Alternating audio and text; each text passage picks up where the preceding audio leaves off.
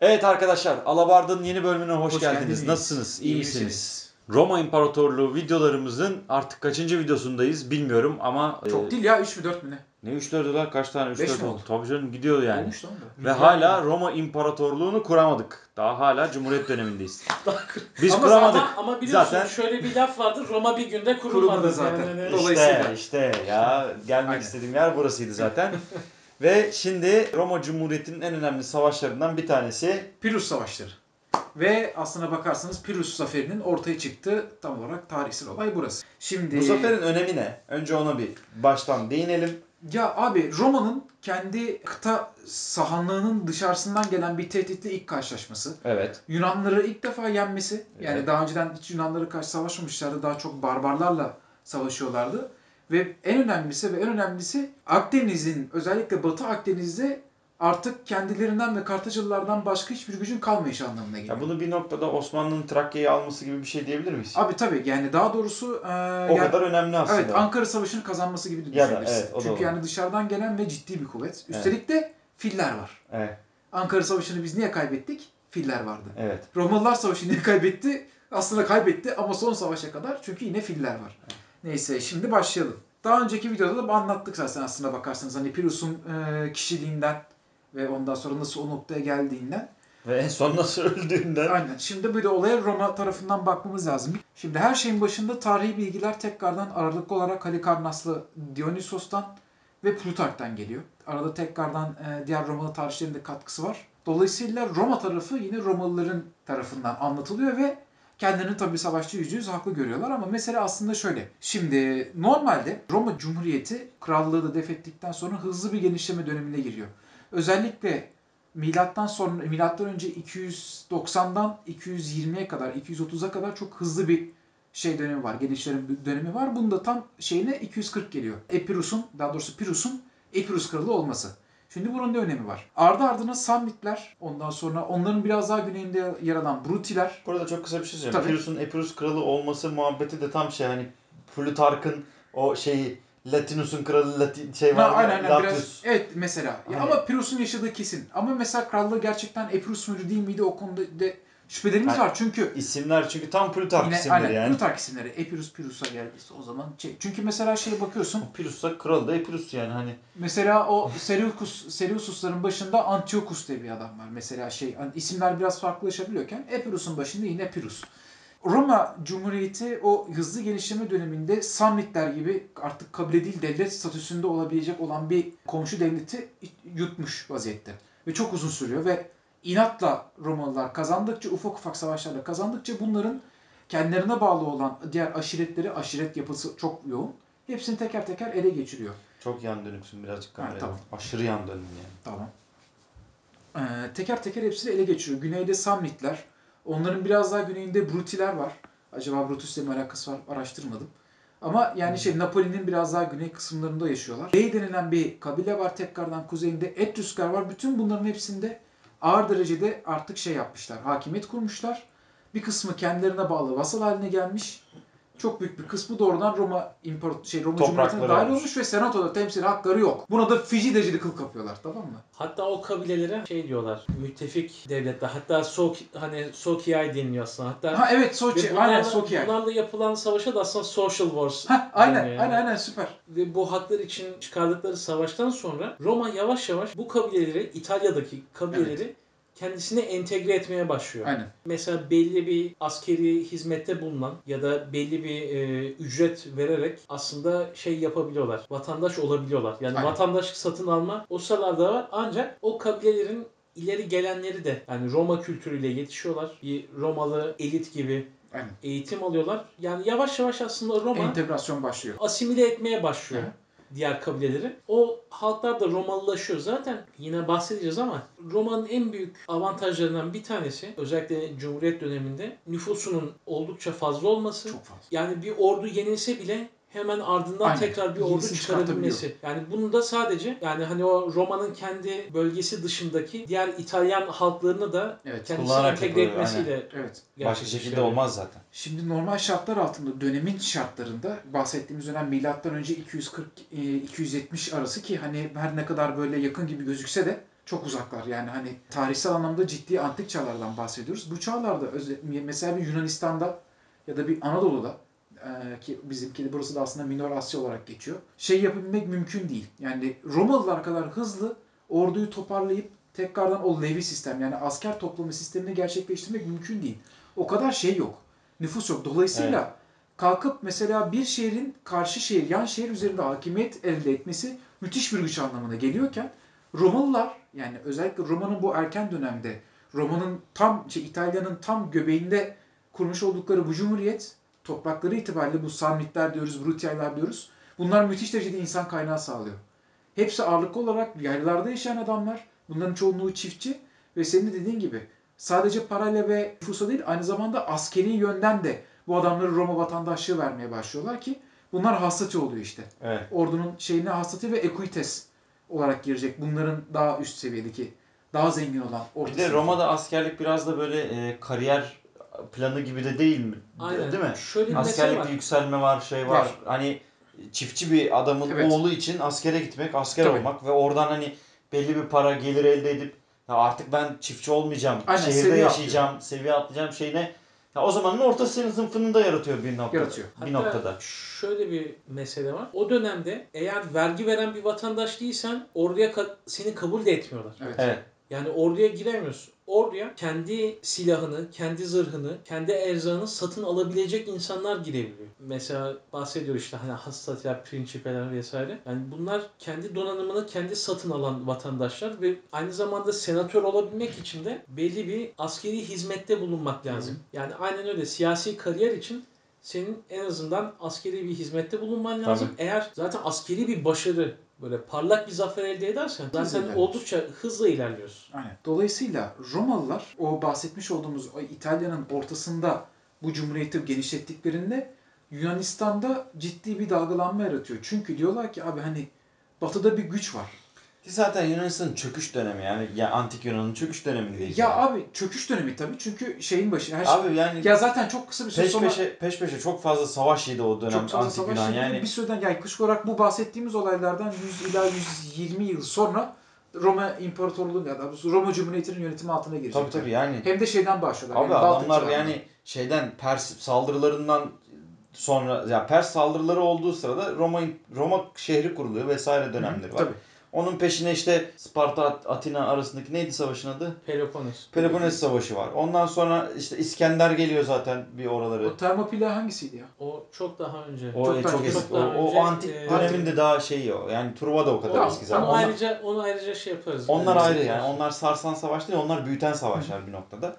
Ama yani bu asıl sondaki savaşlar sarsıyor o Tabii antik sarsıyor. Yunan medeniyetini. Zaten dağılmaya başlamış ve dağılmaya yüz tutmuş. Bir de batıda da artık o kültürü alıp ilerleyen başka bir topluluk var. Abi bir de çok basit bir halinde askeri sistemi müthiş oturtmuş bir cumhuriyet var ortada. Evet. Roma Cumhuriyeti'nin askeri sistemi dönemin şartlarında çok devrimsel, aynı zamanda çok modern, aynı zamanda bazı şeyleri müthiş derecede kolaylaştıran bir sistem.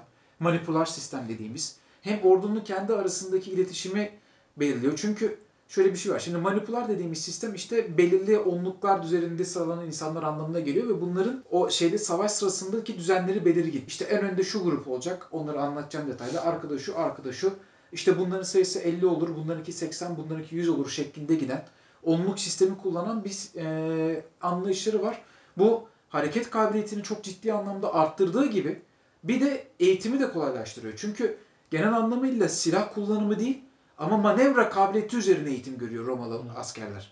Bu da Pyrrhus'un karşısına çıktığında Pyrrhus'un çok ciddi anlamda sıkıntı yaşamasına sebep olacak. Şimdi aslında Bir bir çok kısa mesela şeyden bahsedelim. Roma hem Cumhuriyet döneminde olsun hem İmparatorluk döneminde olsun e, antik Yunan kültürüne oldukça hayran aynen bir toplum. Roma elitleri arasında Yunanca konuşmak büyük bir prestij Evet. meselesi. Romalı soylu aileler çocuklarını eğitsin diye Yunan öğretmenler filozoflar falan bu. Hatta Şey- gönderiyorlar oraları falan. Hatta evet yani aslında her ne kadar evet yani o Helenistik medeniyet mesela askeri hegemonyasını kaybetse bile aslında kültürel olarak oralar hala canlı. Canlı. Yani uzun bir sürede canlılığını koruyor. Ancak yani o mesela hani daha önce de bahsettiğimiz İskender'in ölümünden sonra imparatorluğun bölünmesi esas yıkımı oluşturuyor. Ama bu yıkıma rağmen e, hala parlak bir Yunan düşünce, teknik ve edebiyatı hala devam ediyor. Devam ediyor. Ve Roma'da yani bu mirasa yani büyük bir aslında kıskançlıkla yaklaşıyor. Hatta daha önce de hani bahsedilmiştir. Romalılar hani kendilerini Truva'nın Devamı. devamı olarak görüyor. Roma Bu hayranlıktan dolayı zaten işte. Aynen öyle. Zaten mesela tanrılarına baktığınızda da Aynısı. e, neredeyse aynı. Aynen. Tam eşlen, eşleniyor Hatta yani. e, şöyle bir enstantane de var. Aslında e, Jules Caesar'ın senatoda hani bıçaklanırken Brutus tarafından Ha. e, sen de mi Brutus yerine aslında Yunanca olarak sen de mi oğlum Kaisu Teknon ha evet evet. dendiği de mesela şey yapılıyor. Daha çok aslında o iddia doğru şey yapılır. Öyle bir iddia da var. Yani Evet. hani elitler arasında mesela Yunanca ve Yunan kültürü çok önem arz eden bir şey ve mesela her Romalı general bir Büyük İskender ya da Kral Leonidas gibi Evet. Termopilai'de böyle kişiliklere karşı büyük hayranlık duyarlar. Mesela Özeniyorlar. Aşil de mesela Aşil de şeyler arasında oldukça önemli bir Generaller şey. arasında falan da çok şey var. Abi zaten bak bir şey söyleyeceğim. Ya mesela Romalı generallerin kafaya taktıkları miğferlerin öyle şeyli filan tüylü müylü olması Evet. falan filan ki var böyle bir şey. Mesela onlara özenme. Antik Yunan. Antik Yunan'dan bir generale bir komutana kendilerini özendiriyorlar. Ee, Pompei'nin en ciddi anlamda taklit ettiği adam İskender. Mümkün mertebe onun izinden gitmeye çalışıyor. Ki- Allah'ın partiyalarında Şey yani var bugünkü ya. Ermenistan e, oralarda savaşıyor adam. daha Kleopatra ve Sezar gelmeden bile e, Roma Cumhuriyeti'ndeki bazı hani üst düzey kişilerin çocukları e, özellikle Tabii, tabii. erkek çocukları şeye gidiyor. E, Mısır'a gidiyor. Mısır'a gidiyor. Şey Çünkü Yunanistan'a Mısır'da gidiyor. çok ciddi bir Yunanistan'a gitmiyor artık o Yok dönemde. gidiyor gidiyor yine gidiyor. Yok gidiyor. ya gidiyor da daha az gitmeye başlıyor. Çünkü o dönemde antik Yunan'daki şey düşmeye başlıyor. Helenistik akım ve felsefe şeye toplanıyor. İskenderiye'ye toplanıyor. İskenderiye abi şöyle doğru. Abi ciddi bir şekilde İskenderiye'deki kütüphane vesairenin gelişmesiyle oraya toplanıyor. O yüzden de hani bir sanki böyle bir hacmış gibi hani belli bir seviyeye gelen çocuklar, öğrenciler artık oraya gönderiliyorlar Akdeniz üzerinden ve İskenderiye'de e, Yunan filozoflardan ve Yunan öğretmenlerden ders alıp bir yandan da antik Mısır'ı da öğrenip o şekilde geri dönüyorlar. Abi şöyle bir şey var. Madem girdin genel anlamıyla şu yapılıyor. Eğitim ve eee, araştırma ve askeri şeyden il- ilerlemesi için strateji anlamında bu çocukları senin söylediğin gibi şey kütüphanelerin olduğu belli başlı bölgeler var. Kıbrıs, ondan sonra Efes, İskenderiye gibi buralara gönderiyorlar gibi. Buralar da zaten mesela yaklaşık olarak milattan eee, önce 150 gibi filan Roma İmparatorluğu'nun hakimiyeti. Roma Cumhuriyeti'nin hakimiyeti altına girmiş vaziyette. Bir de Mesela Yunanistan'ı şey için kullanıyorlar abi, dini ziyaretler için. Şimdi garip de gelse Romalılar da kendi tanrılarının eşlenik olduğunu farkında oldukları için. Mesela bir soylu olduğunuzu farz edin. Aristokratsınız Romalı. İşte bir erkek olduğunuz oluyor. O böyle 7 ya da 8 yaşına geldiği vakit bunun Yunanistan'daki oracle dedikleri kahinlere, Aynen. kahinlere gönderiyorlar. Hadi bakalım çocuk hakkında ne? Ve bunlar mesela işte Olimpos Dağı'nda olabiliyor. Dağların başında orada burada yaşayan 2-3 tane ciddi kahin var. Delfin kahini Ha, mesela. Mesela en Aynen. ünlüsü Delfin kahini mesela onun önüne çıkartıyorlar. Yunanistan bunlar için kültürün ana merkez olduğu için özellikle dini konularda hala orası çok önde. Bir dini merkez. Neyse şimdi Pirus'tan devam. Heh. Bu arada yine Antik Mısır'dan bahsettik ya.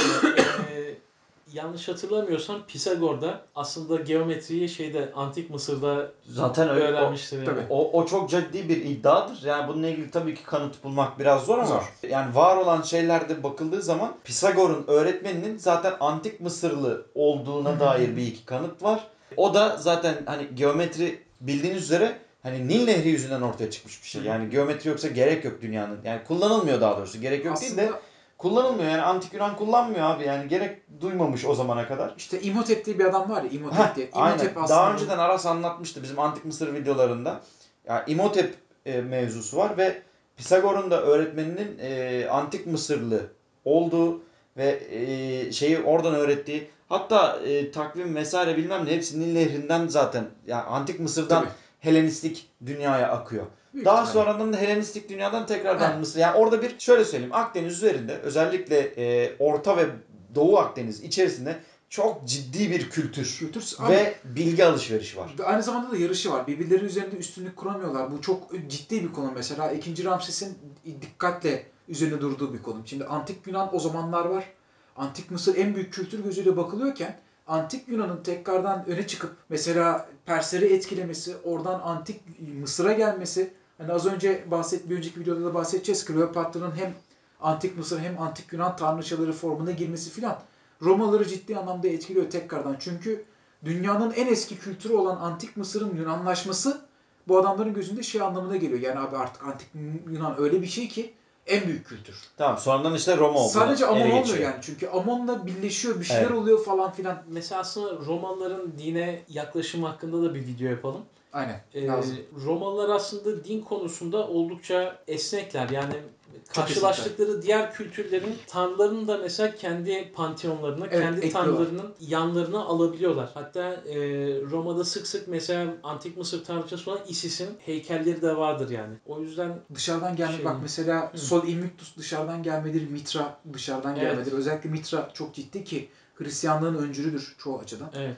Dolayısıyla bu şeyleri var dediğin gibi esnekler. Şimdi biz bir Piros'a dönelim. Evet. Tamam, çok Abi, dağıldık. Aynen dağıldık. Toparlayalım. Olur öyle şeyler. Abi şimdi mesele şu dediğimiz gibi Roma büyüyen bir güç. Ve İtalya'nın güneyinde özellikle o topağa yakın olan kısımlarda, tabanlarda öyle diyelim çizme olduğundan Evet. dolayı. Abi oralarda daha önce de söylediğimiz Gücünü gibi arttırıyor. Sparta'nın kolonileri var. Spartan Evet, yani o aynen. Spartalıların kurdurmuş olduğu koloniler var. Ve bu adamlar bir şekilde Sparta'ya kendilerini bağlı görüyorlar. Ve Romalılarla daha önceden savaşmamak için yapmış oldukları belli başlı anlaşmalar var. Ve bu anlaşmalar aslında böyle dışarıdan bakıldığında iki devletin yapmış olduğu anlaşmalar gibi gözükse de normalde ya abi şu nehri açma, şuraya gelme, bu köyün etrafında gözükme, seni buralarda görmeyelim tarzında anlaşmalar. Romalı senatörlerden biri dört tane gemisiyle bunu bozuyor. Gidiyor Tarentum'un oralarda. ilk başta nehrin oralarda gözüküyor. Diyorlar ki hani bizim sizle yaptığımız bir anlaşma var.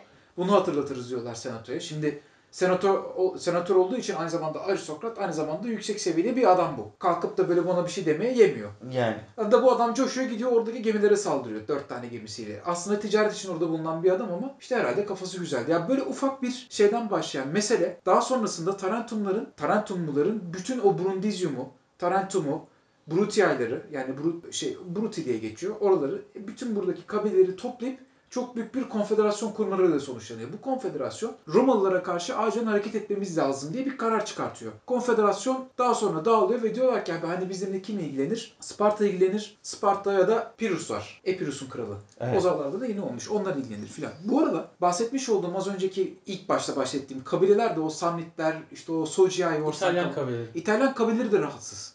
İtalyan kabileleri hem verdikleri ver- vergiden memnun değiller, hem senatoda bulunamamaktan, daha doğrusu yeteri kadar temsil edilememekten dolayı şikayetçiler. Aynı zamanda bu Devlet adamlar bize bakmıyor.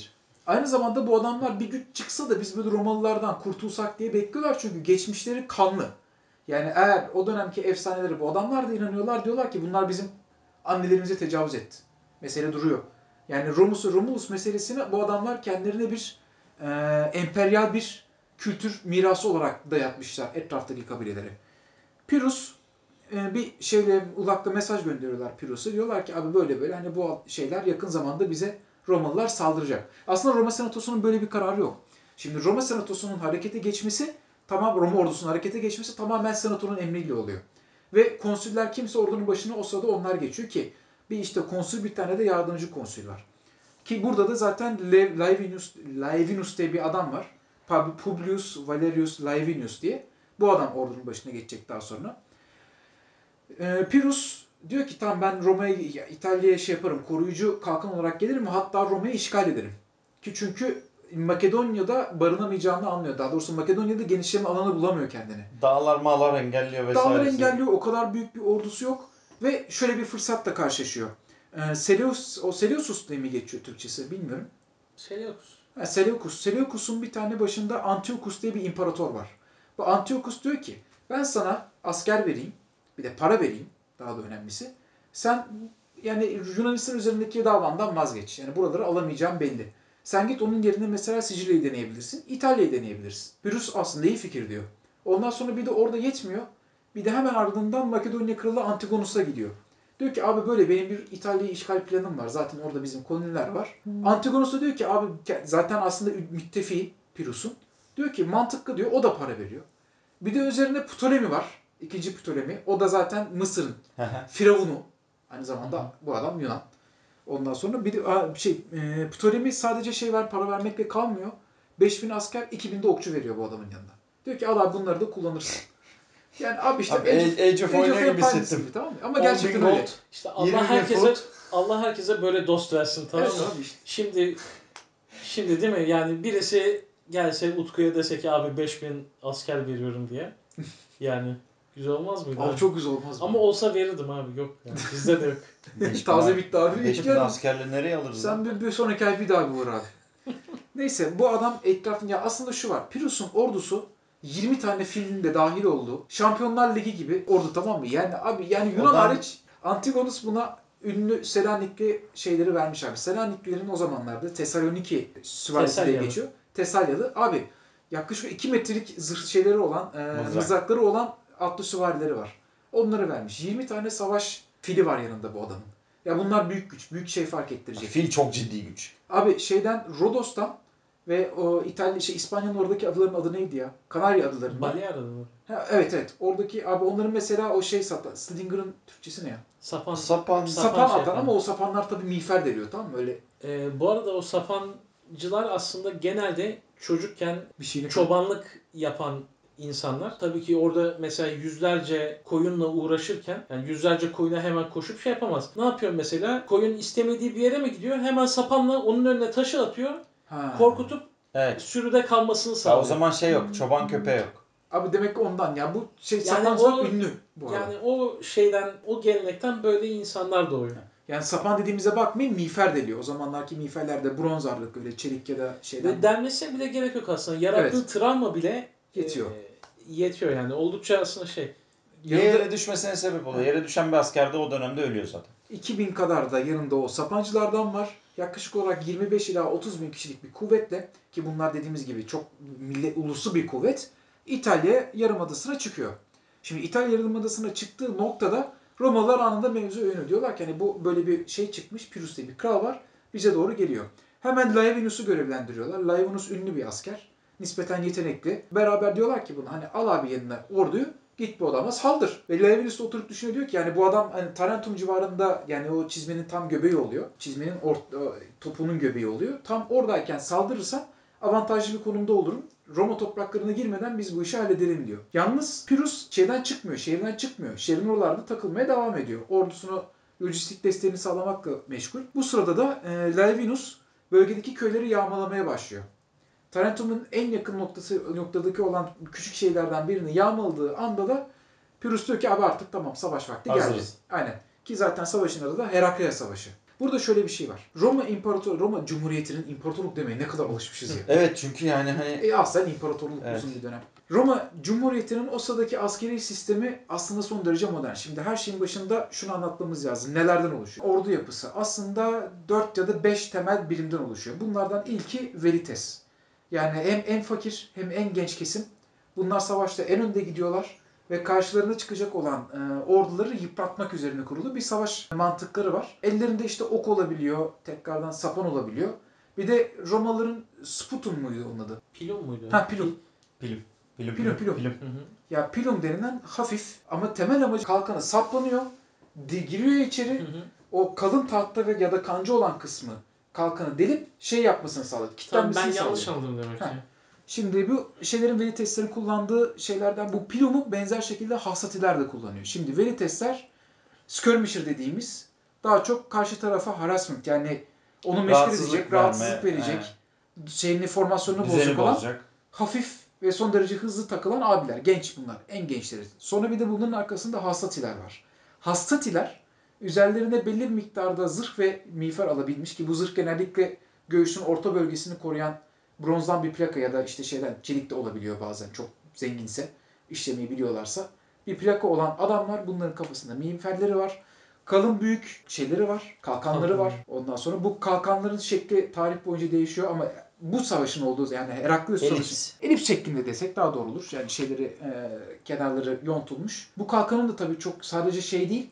Aynı zamanda çok ciddi bir saldırı aracı. Evet. Romalılar bunu çok iyi kullanıyor. Bu kalkanı önlerinde dik bir şekilde tutuyor hastatiler. Bunların elinde ilk başta savaşa girmeden hemen önce attıkları yine pilumlar var. Aynı işlevi görüyorlar. Yani karşı tarafın formasyonunu dağıtmak, demoralize etmek. Ve de ellerinde gladios dedikleri, dediğimiz kısa kılıç var. Bu kısa kılıç çok kritik. Niye diye soracak olursanız özellikle Herakleia Savaşı'nda karşılarında bunların falangitae, phalanx, Hobbit dediğimiz çok uzun mızraklı adamlar var işte 3 metre 4 metre falan o şeylerin uzunluğu. Ama bu adamlar yani Hassatiler ve Roma İmparatorluğu'nun geri kalanı bunlardan bir sıyrılabilirse öbür tarafı dağıtacak.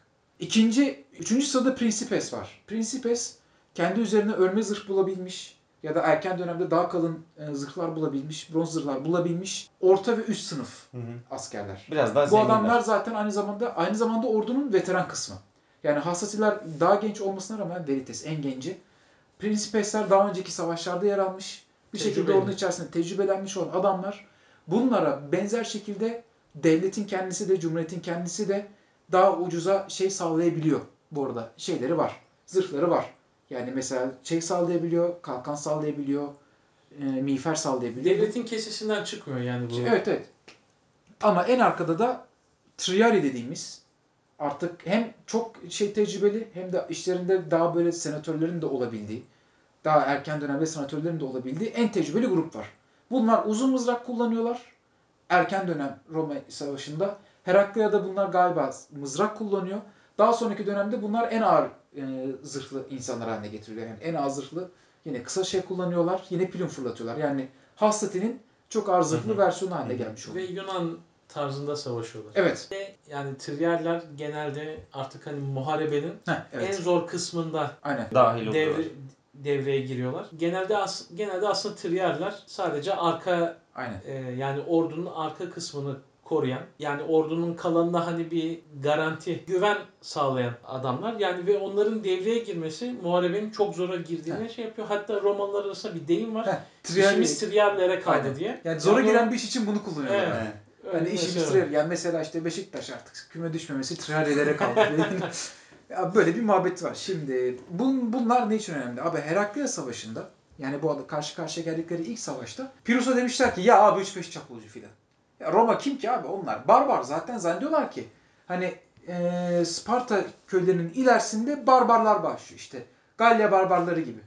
Anladım. Zannediyorlar ki böyle bir Ama ordu- zaten Nihatcan bir önceki videoda bahsetti. Hani daha doğrusu iki önceki videoda barbar kelimesinin kökeni de Yunanca konuşmayan Hı hı. şey olduğu için hani mevzu barbar barbar ses çıkaranlar. O yüzden adamların herkesi barbar görmesi çok Evet. normal. Ama işte burada şöyle bir sıkıntı var.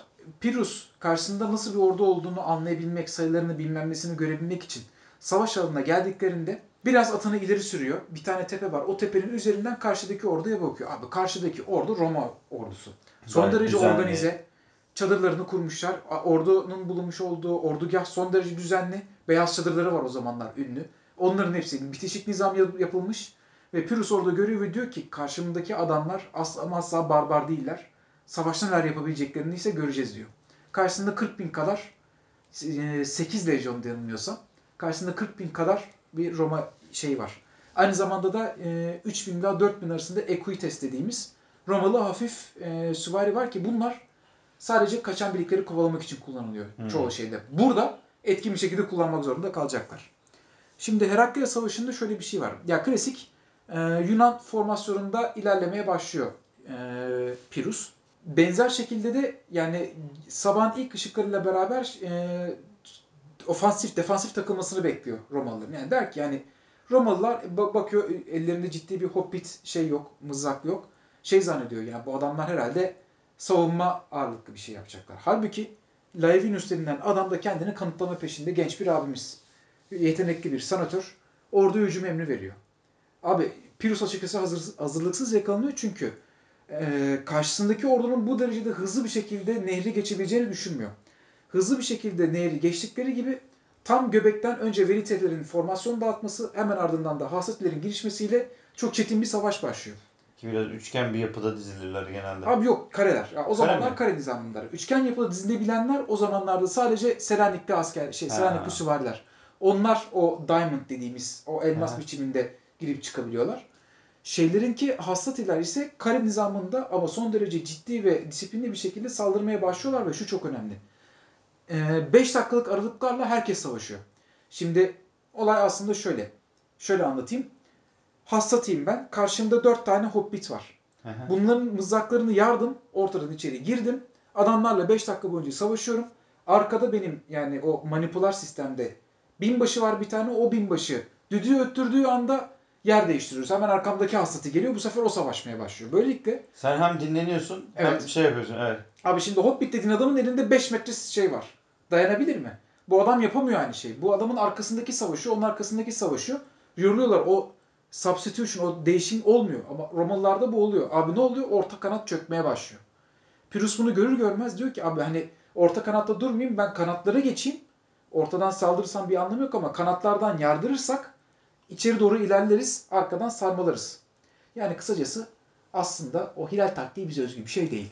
Dünya tarihinin en eski formasyonu tamam mı? Her yerde var. Adamın da yapmaya çalıştığı şey bu. Geri çekilirlerse biz yandan basarız. Şöyle bir sıkıntı var. Ee, savaş sırasında miğferini yardımcısına vermiş Pyrrhus. Ve o sırada savaşta Romalılara göre sağ kanatta. Abi sağ kanatta bir gümbürtü kopuyor. Aslında Pyrrhus'un atından düşürmeyi başarıyorlar. Yardımcısı da aynı anda attan düşüyor. Ve bunu iki tane hassatı başarıyor. Yerden attan düştükleri sırada e, Miğferi olan miğferden dolayı Pyrrhus zannedip onu öldürüyorlar. Yardımcısını öldürüyorlar Aha. ve savaş alanında adamın miğferi dolaşmaya başlıyor. Romalılar bunu gördükçe gaza geliyor. Diyorlar ki aha abi savaşı kazanıyoruz galiba. Pyrrhus işi gücü bırakıyor. Her şeyi bırakıyor. Abi en arka safhalarda kendisinin ölmediğini askerlerine kanıtlamaya çalışıyor. Çünkü o sırada hızla geri çekilmeye başlıyorlar. Abi Hobbitler belli bir düzeni oturttuktan sonra ve bu arada bütün bu adamların hepsi diyorum şeyli olanlar, tecrübeli olanlar, veteran Hobbitler merkezdeler. Abi merkezin çökmeye başladığını gören Pyrrhus son çare olarak kanatları yaymış olduğu fillerini devreye sokuyor. Ya bu fillerin savaş alanındaki etkisi tabii müthiş ve Romalılar ilk defa böyle bir yaratık görüyor. Dedim ya Ankara Savaşı. Abi şöyle bir şey var. Normalde e, Romalılar işlerin iyi gittiğini görüp ileride bir de Kartaca'da görecekler. Abi Laevinus merkezin çökmeye başladığını gördükten sonra kanatlarında bulunan atlı askerlerini ilerlemeye emri veriyor. Yani diyor ki hani tamam bunlar artık çöküyor ve bize hilal taktiği uygulayabilirler. Equites'leri salalım. Salıyor ama abi filleri bilmiyorlar. Hı. Filler gelince şöyle bir sıkıntı yaratıyor. Ee, abi filler atları korkutuyor tabii ki. evet. Ve abi bu şeyin atları, Laevinus'un daha doğrusu Romalıların atları abi cepheyi yarmaya başlıyor tam ortadan. Yani bütün hasatillerin ve prinsepslerin düzenini bozuyor. Yani düşün yani kafayı bir çeviriyorsun sana doğru kendi atlın geliyor. Abi hal böyle olunca formasyon bozuluyor. Formasyonun bozulması da hani Roma ordusunun çökmesi demek yani. çekmesi demek bir de zaten hani bozuk formasyon tam falanksların yani doğrusu o falangitaslerin istediği şey. Abi hal böyle olunca e, Laevinus bakıyor olacak gibi değil geri çekilme emri veriyor. Yaklaşık olarak 6 ila 7 bin askerlerini geri çekilme sırasında kaybediyorlar. Şimdi savaş alanındaki genel durum şu. Pyrrhus bakıyor abi 7 bin ölüsü var. Tamam mı? Ama zaten 40 bin ila 50 bin arasında bir insanla çıktığı düşünülüyor oradaki arayın. Bu arada sadece şey değil Yunanistan'dan gelen değil aynı zamanda İtalya'daki Yunan kabilelerinden de asker toplamış vaziyette. Onu da söyleyelim. Abi bakıyor 7000 kadar ölüsü var. Yani diyor ki savaş zafer. Ama sorun şu. Abi en değerli askerleri ölmüş vaziyette. Yani merkez kuvveti tuttuğu veteran askerlerin 7000'i ölmüş. Ki bunlar yaklaşık olarak 15 bin ila 20 bin kişi arasında olduğunu düşünüyoruz. Yarısı gitmiş. Geri kalanları ya formasyon tutamayan ağırlıklı olarak milis gücü ya da işte hafif zırhı ya da Yeni savaşan Silah taze asker. aynen yeni savaşan asker. Bir de bir kısmı da dediğin gibi o e, Yunan İtalya'daki Yunan kentlerinin askerleri. Askeri. Yani doğrudan e, Pirus'a karşı çok Bir büyük bağlılıkları bir yok. Bağlılıkları yok. olmayan. Nitekim. Yani onu da aslında söylememiz lazım. E, Evet. yani Pirus'un burada çektiği aslında zorluklardan bir tanesi farklı coğrafyalarda her ne kadar benzer bir kültür olsa da Yunan kültüründen gelseler de kendine has düzenleri olan Hı hı. ve kendine has subaylar tarafından yönetilen. Yani Evet. onlar her ne kadar tabii o subaylar Pirus Pirus'ta belli bir koordinasyon içinde olsa bile öncelikli olarak kendi şehirlerine bağlılar. Aynen. Ve hatta bundan dolayı mesela işte Pyrrhus'un öldüğü haberi ortaya çıkmasından sonra Pyrrhus'un Onlar geri çekilir ama. ya geri çekiliyor zaten. Pyrrhus'un şeyde safların arasında dolaşma sebebi Tabii, yok. tabii. Çünkü kendisini tanımıyor oradaki adamlar. Kendi askerleri ölmediğini biliyor, görüyorlar adamı ama İtalya'daki e, Yunanlılar ve ordunun içerisindeki yabancılar bunu bilmiyor. Hepsinin arasında geziyor diyor ki ben bir şey olmadı bana. Aynen. Ve burada bu geri çekimler Rusya'da yaşanıyor zaten. Ama filler işte fillerin etkisi Heraklius Savaşı'ndan zaferle ayrılmayı başarıyor. Ve abi Romalılar geri çekiliyor. Roma'ya doğru geri gidiyor. Ama Romalılar zaten şöyle bir şey var. Diyorlar ki hani çok ciddi bir şey değil. Bizim için çok ciddi bir yenilgi değil. Risk almıyor. Laevinus'un en büyük özelliklerinden biri bu. Daha sonra Pompei bu adamı taklit edecek zaten. Hani çok risk almadan savaşalım. Ee, Romalıların toplam kayıpları 7 ila 8 bin arasında ama geri dönüyorlar şehre. E, geri döndükten sonra şöyle bir şey var. Yani Pyrrhus'un yanındaki olan soylardan biri diplomat, diplomat olarak Roma'ya gidiyor ve yanında çok fazla altın ve süs eşyası var. Aslında yapmaya çalıştığı şey şu, oradaki birkaç tane senatörü ya da şuna buna Rüşvet. kapatmaya çalışıyor. Ama bu başarılı olmuyor. Hatta ve hatta Romalılar da buna bir senatör gönderiyorlar. Onu da artık ikinci partta anlatırım. Zira 45 dakika olmuş. Evet arkadaşlar bu bölümün bu kısmının sonuna geldik. Tarih videoları böyle uzun oluyor. Zaten yani eğer ilginiz varsa daha önceden de izlediyseniz hani Murat Bardakçı 5-6 saat program yapıyordu. Bir konuyu anlatacağız diye. Yapacak bir şey yok. Tarih uzun, konu uzun, ya olaylar geniş. Kanala abone olursanız çok seviniriz. Görüşmek üzere. Hoşçakalın.